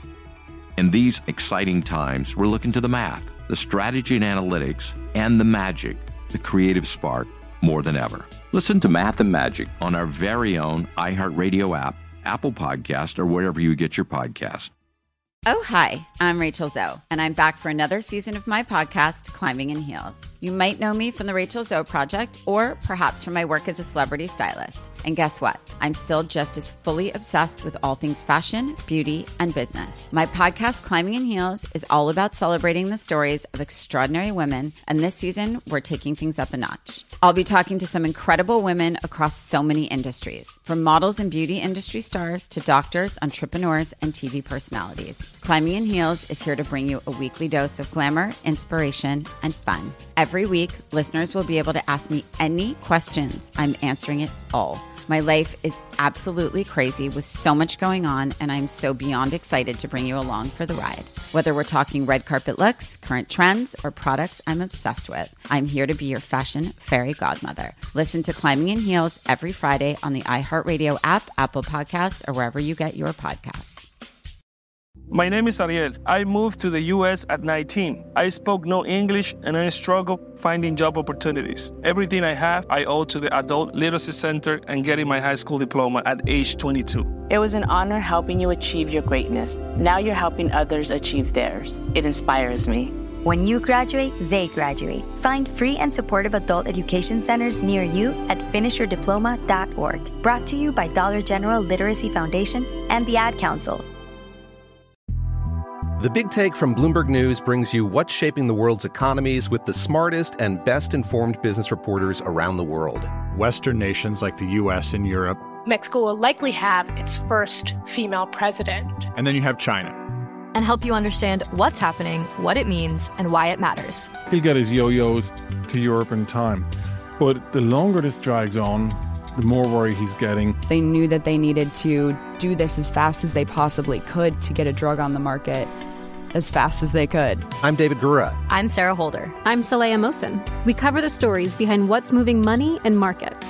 Basically, everyone was expecting, if not a calamity, certainly a recession. But the problem is that that paperwork, as our reporting showed, is fake. As someone who's covering the market, I'm often very worried about an imminent collapse. So I'm thinking about it quite often.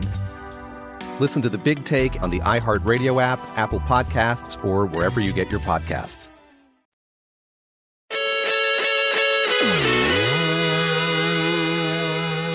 Welcome back, everyone, to part three. So we have we've talked about some of the crypto-specific factors uh, that have been influencing prices over the last few days, and yeah, why we're seeing all this blood in the streets, as Warren Buffett would say. So I just want to finish off this episode by talking a little bit. Firstly, I think the big worry here is contagion, right? Yeah. The, the, the fact that you know this idea of are more dominoes going to fall? Yeah, I, th- I think we talked about it a bit earlier in the podcast, saying that there's going to be some uh, potentially some other occasions, as, I- as I mentioned. Occasions is occasions, an interesting way. Yeah, um, where you're going to see more figures like Do Kwon and, and, and stuff like that to weed out the weak and and to get away from the shit that we've seen over the past, um, you know, for the few years. Um, and I think that the, the famous phrase of "I think it's going to get worse before it's going to get better." Um, and you know people are going to show their mistakes that they've made. Um, but we will build from this. Um, so you know, in terms of the contagion within the crypto space, I, I think we've certainly seen. Um, we're getting towards the end of the contagion. There could be a bit more happening potentially, but it is a, it is also a, a wider uh, situation with the world at the moment, with the the war that's going on in Ukraine, with supply chain as well. The supply chain is a massive issue at the moment that's Yeah. affecting um, how people do their logistics with, with companies as well. So, and then also with um, in, inflation and interest rates and uh, layoffs and a pandemic. And it's like you know you add all these things together. Um, you know, it, it's that's I think we've kind of got already gone through a bit of a contagion, but we're we're sort of now seeing just we're starting to see a bit of the light, but again, bit uh, Yeah. a bit worse before it gets a bit better. Yeah, I think um, it's going to be interesting. I hope um, when Bitcoin starts recovering, crypto starts recovering, I hope we remember what this was like because I feel like humans Yeah. in general have the shortest term memory when it comes to big events, right? Everyone has kind of treated as if COVID never happened now. Yeah. Um, people treat like they, they, they, like you said, you know, recessions happen all the time, but people just forget and they don't, they don't think they do. Um, and then you've got so many things that people will just neglect or yeah, won't want to remember, so that they won't. Before we can't learn from the mistakes. So I feel like it's so important this time around because every I've been, we've been through how many Bitcoin crashes I don't even know, but every time we always hear people say we're gonna we're gonna weed out the, the shit coins, we're gonna weed out the weak, we're gonna. But then every time we go back up, you see them all come back, and you see people buying into them. You see people buying Bitcoin at highs. Like i we need to learn and actually remember. I think you're that, like- forgetting about stupid people. like they're like that like yeah they they are recession proof as well. So like you know they're, they're always going to get these people who are just you know they're, they're they're not really thinking. They're just acting off off off, off emotion instinct or just Yeah. you know greed or, or you know your FOMO of missing out on stuff. Yeah, But, but I just I just hope we yeah we don't see the resurgence of like ten more algorithmic stable coins or this that and the other. Uh, you know, I think we need to or we, we start seeing these companies actually taking less risk or like taking you know if they're using other people's money especially. And uh, I just hope that that's the only way in my eyes we can go forward from it in a healthy way. Definitely. Otherwise, we're just going to see a repeat again in another two four years or whatever. And, and I think we are, if we extrapolate it out over the, uh, the history of crypto, um, you've had the Mount Gox uh, events that's now has caused a lot of uh, exchanges to find ways to protect their capital uh, and find ways. And so that's that's a really good thing. And then also with the BitConnect crisis in 2017, and then also BitConnect 2, we don't really see potentially, you know, that that type of overly I don't know. Uh, you know, I don't know how the best way to explain the BitConnect is. Well, yeah. it- it's just Ponzi the way. It's just Yeah. it's a, it's a, That's the best but way, The, yeah. the memes, the memes that came from that. Oh, that was you know, funny. the, the guy's like BitConnect. You know, What's up, what's up? Yeah, that guy. You know, have we seen something like that this time round to that extent? I haven't seen that. Um, we're seeing some uh, CEOs and heads of of uh, crypto companies that are similar in that way. But um, every single time we do go through a, a, sort of a bear market, we have weeded out the weak. But it is unfortunate how we still see the meme coins, the shit coins, and, and, and such as that, where where it is just it's crazy. And you think, have yeah, why mentality that needs to change as well. It's Yeah. like you've got to come into crypto treating it like another asset class. You've got to think this is not a get rich quick scheme because if it is, it will also be a get poor quick scheme. Um, Very true. And I think it's just very much like you've got to expect that healthy growth. You want that healthy growth. You want to see nice, stable gains. You don't like as much as it pains me to say you don't want to see because I know yeah, get it, but no, you don't want to see that because then Like, you're going to see back. minus 100x. yeah. Um, so yeah, whilst it's nice in the short term, you're going to then get the people that come in at the top, and then they're always going to get trapped. So yeah, obviously it's inevitable. People buying at the top is always going to happen, but you, people just need to remember that invest in good projects. You know, actually look at what projects doing, like you would with a stock. Look, what's their earnings like? You know, are these actually making money as a company? Uh, are they doing something that actually solves a real world problem, has a good use case? Because if it does, then it's probably going to do quite well. Um, but unfortunately, we're still in the era of like, oh, it has Doge in the name, so I'm going to put 10 million into it. Like, it's, Yeah. it's not, yeah. It's. I mean, a bear market is is the ideal time to do that sort of work, isn't it? To, to, to research fundamentals, to research use case, to you know take time to to drill down into a project, because as I've said before, I mean, I think FOMO is one of the most powerful forces out there, especially with especially with retail traders. And I mean, one of the good things about a bear market is that there isn't much FOMO flying around. The hype is the hype has died right down. And for those who are, you know, for those who have the patience, I guess. I think there is still FOMO. Just in selling and stuff. Yes, but also it's kind of like it's, it's it's the it's the fear of missing out at the bottom. Mm. Do you know what I mean? It's kind of slightly different. Like it's kind of this people sharking around. Is it dead yet? like like then I'll they'll swoop in. Yeah. like eh, because you know you, you we were talking about what is this magic bottom price. Yeah. Which if you do want, DM me. and Yeah. Be two ninety nine. well, just as I mean, you know, it's impossible to time the bottom, isn't it? Yeah. I, I think that's an important thing for for people listening, especially people new to crypto listening to remember.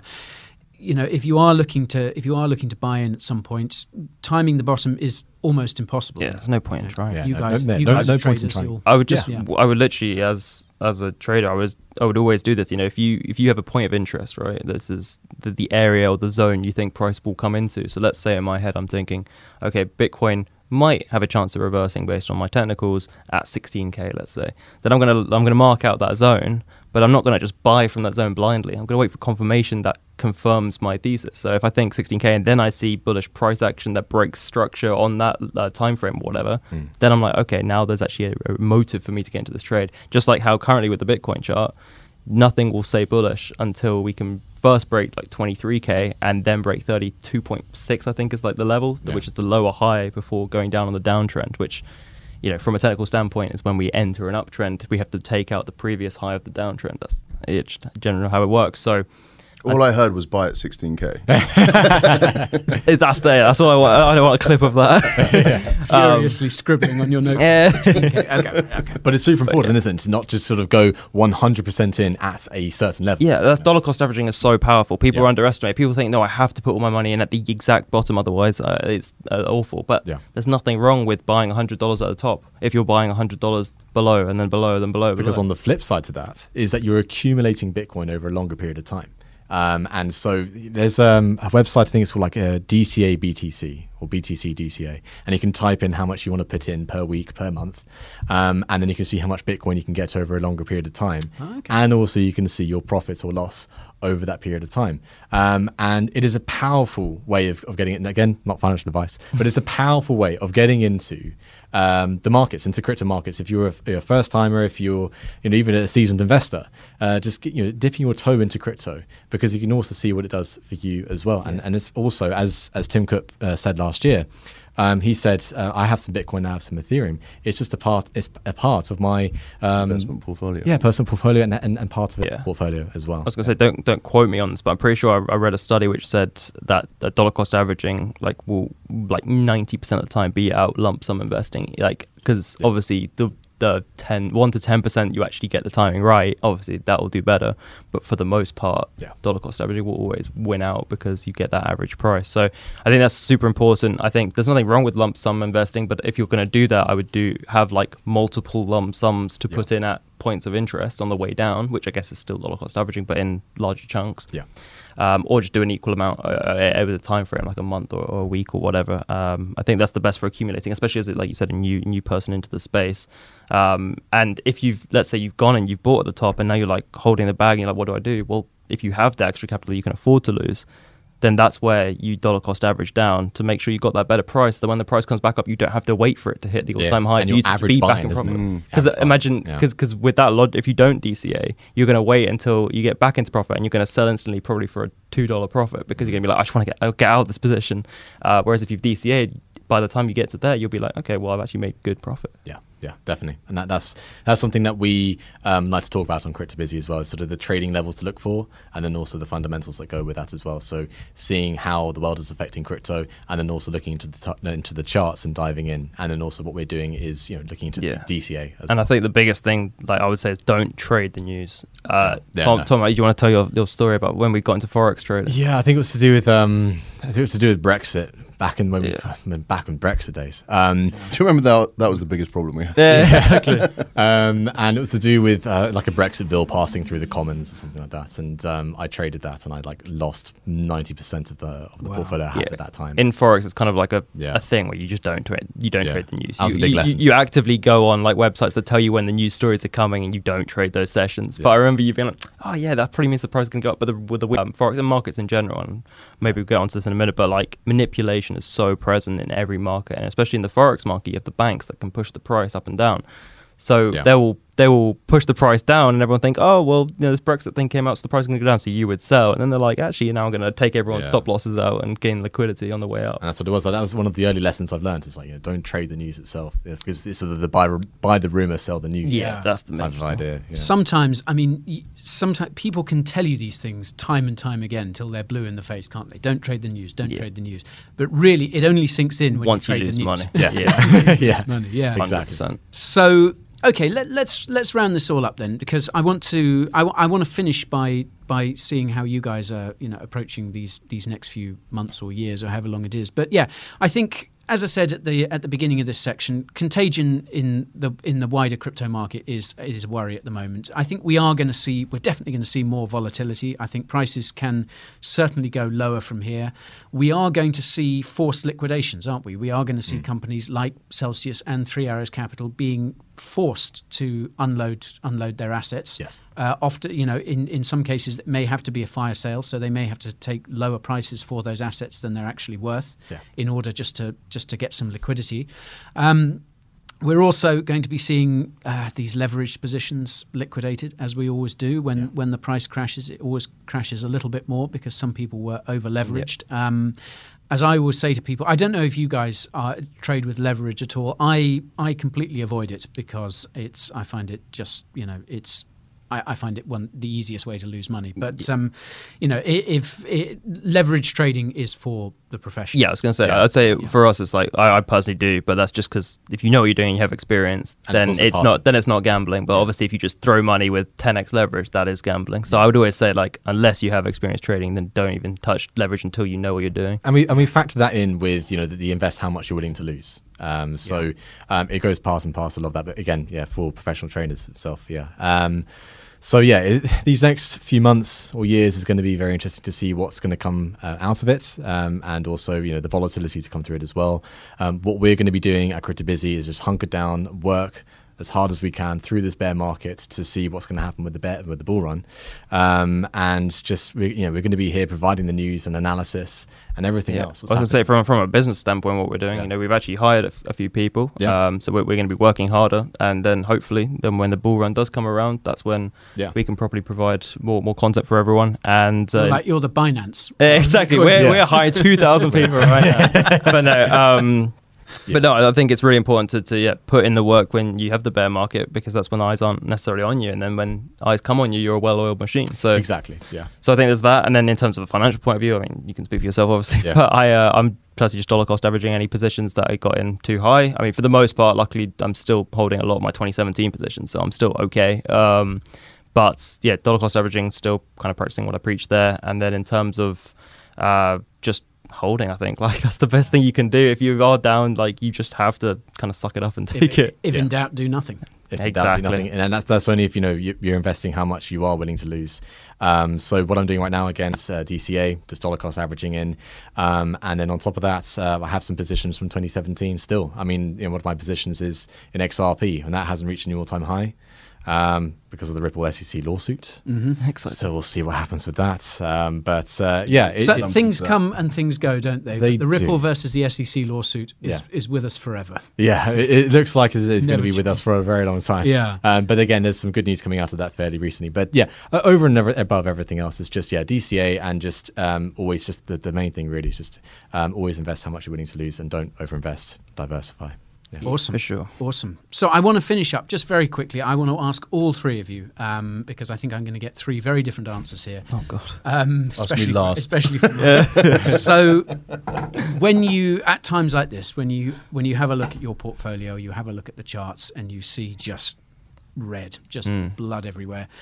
What's your what's your coping strategy? How do you how do you deal with that, Tom? Uh, but I, I go uh, running. Uh, I like running. Um, it's good to sort of it's like a sort of meditation thing, and I just you know just go for a run, and it just sort of you're by yourself, and uh, you get away from the charts, you get away from everything else, and um, yeah, that, that's that's what like a coping mechanism. Apart from that, um, it's just sort of uh, uh, not running, but just sort of having a long term perspective. Yeah. Uh, when it comes to crypto, so um, yeah, just understanding that this too shall pass, and um, there'll be good times in the future as well. That's that's the way that I cope. Okay. Yeah. Okay. Uh, Josh, what about you? Yeah, for me it's usually crying every night. Um, no, no, I, uh, I, I, I just say the same thing you kind of said with the longer term perspective. I, I tweeted out the other day. I said, you've got to remember, crypto. The crypto market isn't like your whole life. There, there's a life outside of crypto, and even if all your life savings in it, there is still more to life than the market. And I said, you know, it's very important you don't let uh, crypto or the market fluctuations affect your health and your mental health. I think that's so Yeah. important. So I think, yeah, whether it's going for a run, whether it's going to the gym, or whether it's seeing friends, like something that's going to take your mind off it. Um, I personally have just said to myself, I'm not even going to look at my bit screen until we're over 30k Bitcoin again, because what? Why would I just cry like that? there's Yeah. no, there's no point. Yeah. Um, Why bring that pain into your exactly? Because even if I see a plus two percent, I'm not going to be happy because I'm down so much. So it's like, yeah, there, there- there's really no point in that to me. So I, I've just set a, a price point in my head where once Bitcoin hits above that, that's when I'll check my Then portfolio again. yeah. Uh, I think that's just the best way to do it in my eyes. Wise words, Mike. Um, I'm not gonna lie. It, you, you do look at it, and it does affect your mood. Mhm. Um, but like, you've never like you. You have to live your life as a simpleton. You know what I mean? Like, if if you've never seen, uh, you know, people who are so so stupid are generally very very happy. So like, just be stupid. Yeah, Tom's so happy. like if you don't, if you don't, if you don't let it, if you just, if ignorance is bliss, is what I'm trying Yeah, to say. Yeah, ignorance is 100%. bliss. is, is, is, is what it's boiled down to. Like you can look at it, it's going to depress you. It will affect. So just just try and Yeah. remove yourself from it, bottle it up, and then unload it on a loved one. that's healthy. Make it someone else's. Yeah, yeah. Yeah, exactly. Okay. Okay.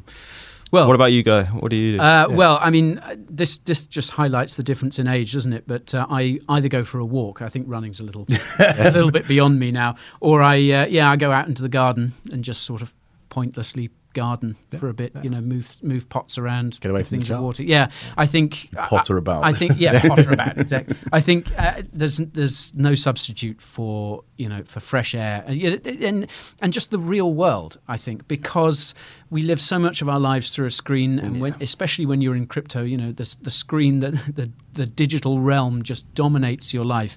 And I think it's really important just to sometimes get in touch with the real physical green, dirty, fresh air world out there, and yeah, step away. yeah, definitely.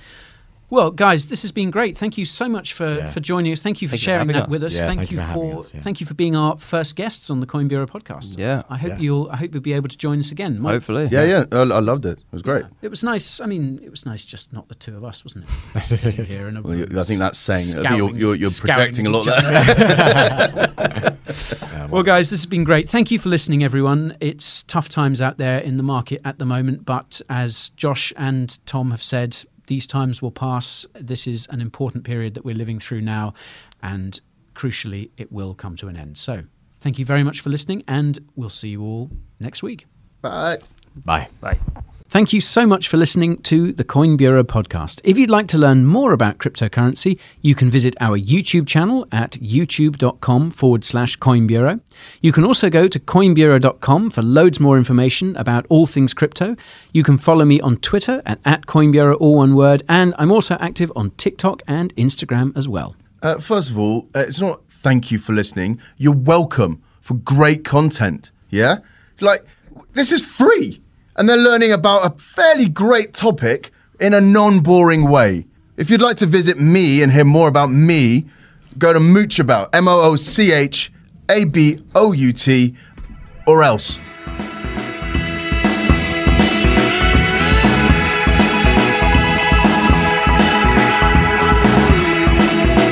For more podcasts from iHeartRadio, visit the iHeartRadio app, Apple Podcasts, or wherever you get your podcasts.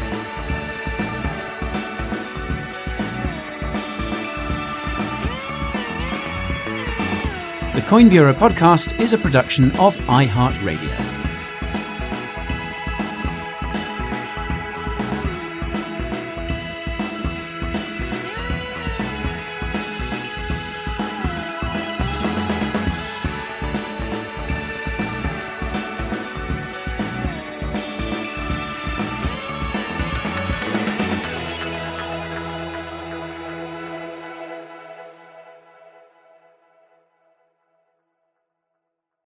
It's brand new, season two. I'm Marissa Thalberg. And I'm Steven Wolfe Pereira, and we're excited to be back having bigger, bolder, and always real conversations. Straight from the C suite front lines of marketing, media, and more. We have great friends joining from people you may know, like Wilmer Valderrama and Bobby Berk. And people you'll want to know. So grab a coffee or, hey, even an Aperol Spritz and come join us on America's number one podcast network, iHeart. Listen to brand new on the iHeart Radio app, Apple Podcasts, or wherever you get your podcasts.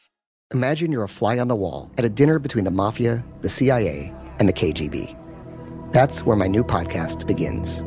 This is Neil Strauss, host of To Live and Die in LA, and I wanted to quickly tell you about an intense new series about a dangerous spy taught to seduce men for their secrets and sometimes their lives. From Tenderfoot TV, this is To Die For. To Die For is available now. Listen for free on the iHeartRadio app, Apple Podcasts or wherever you get your podcasts. Oh, hi, I'm Rachel Zoe, and my podcast, Climbing in Heels, is back and better than ever. You might know me from the Rachel Zoe Project, or perhaps from my work as a celebrity stylist. And guess what? I'm still just as obsessed with all things fashion, beauty, and business. Climbing in Heels is all about celebrating the stories of extraordinary women, and this season is here to bring you a weekly dose of glamour, inspiration, and fun. Listen to Climbing in Heels every Friday on the iHeartRadio app, Apple Podcasts, or wherever you get your podcasts. Hi there, I'm Bob Pittman, Chairman and CEO of iHeartMedia. Welcome to Math and Magic Stories from the Frontiers of Marketing. This week I'm talking to the one and only Ryan Seacrest. Love the connection to people. I think at the core, what I get excited about, what gets me up in the morning, is connecting with people in an unscripted, unvarnished way. Is getting to to say something to them, hear back from them, know that I'm part of the routine and I look forward to getting on the air. I look forward to it. In these exciting times, we're looking to the math, the strategy and analytics, and the magic, the creative spark, more than ever. Listen to Math and Magic on our very own iHeartRadio app, Apple Podcast, or wherever you get your podcast. Snakes, zombies, sharks, heights, speaking in public. The list of fears is endless. But while you're clutching your blanket in the dark, wondering if that sound in the hall was actually a footstep, the real danger is in your hand when you're behind the wheel. And while you might think a great white shark is scary, what's really terrifying and even deadly is distracted driving. Eyes forward, don't drive distracted. Brought to you by NHTSA and the Ad Council.